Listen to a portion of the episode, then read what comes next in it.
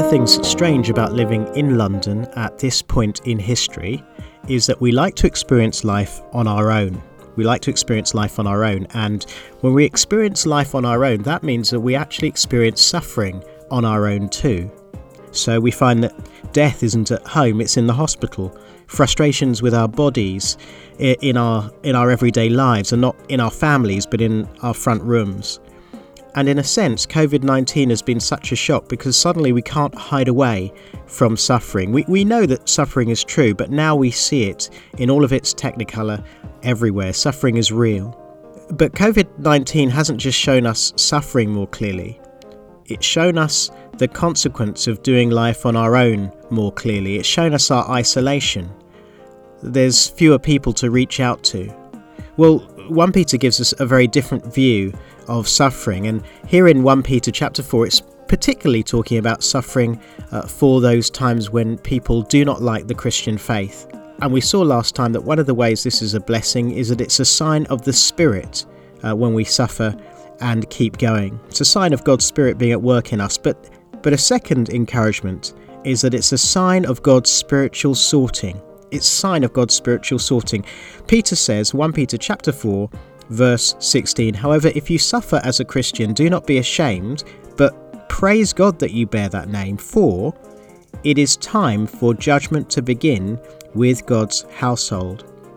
When he talks about judgment there, he's not talking about punishment, he's talking about deciding who is part of his family and who is not, judging who is in and who is out. It's a, sign of his spiritual sorting. In fact, Jesus talked about this at the end of one of the Gospels, Matthew 25, when a time will come in the future when, when God the Father will separate out the sheep from the goats, those who are his children from those who are not. And that separating is one that is really decided right here and right now on the basis of how we respond to his teaching. And, and here in Peter, how we respond when people don't like it, and would make fun of us for it. And if we keep going when we face that sort of uh, temptation, then it's a sign of God's spiritual sorting, a sign that we're in His family. It's only by God's grace, it's only His mercy that enables us to do this. It's a free gift of His. But if we find that we are persevering through persecution, it is a sign that we have been chosen to be part of His family. And that means that we're on our way to a place where we'll enjoy Jesus forever, not alone, uh, but with others, when uh, not only will suffering be taken away, but the loneliness and isolation that we so often feel will be gone forever. So let's pray that God would help us to persevere through persecution and show by His grace that we are part of His family. Let's pray.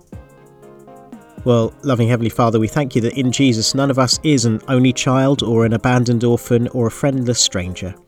Thank you that Jesus is our brother, that you're our Father, and that we are on the road to rich relationship with you and with others.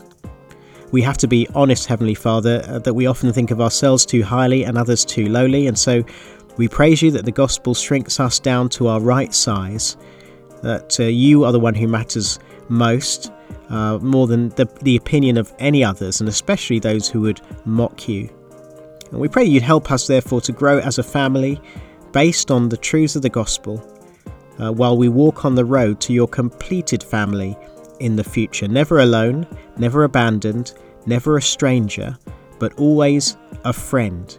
And we pray it in Jesus' unifying and loving name. Amen.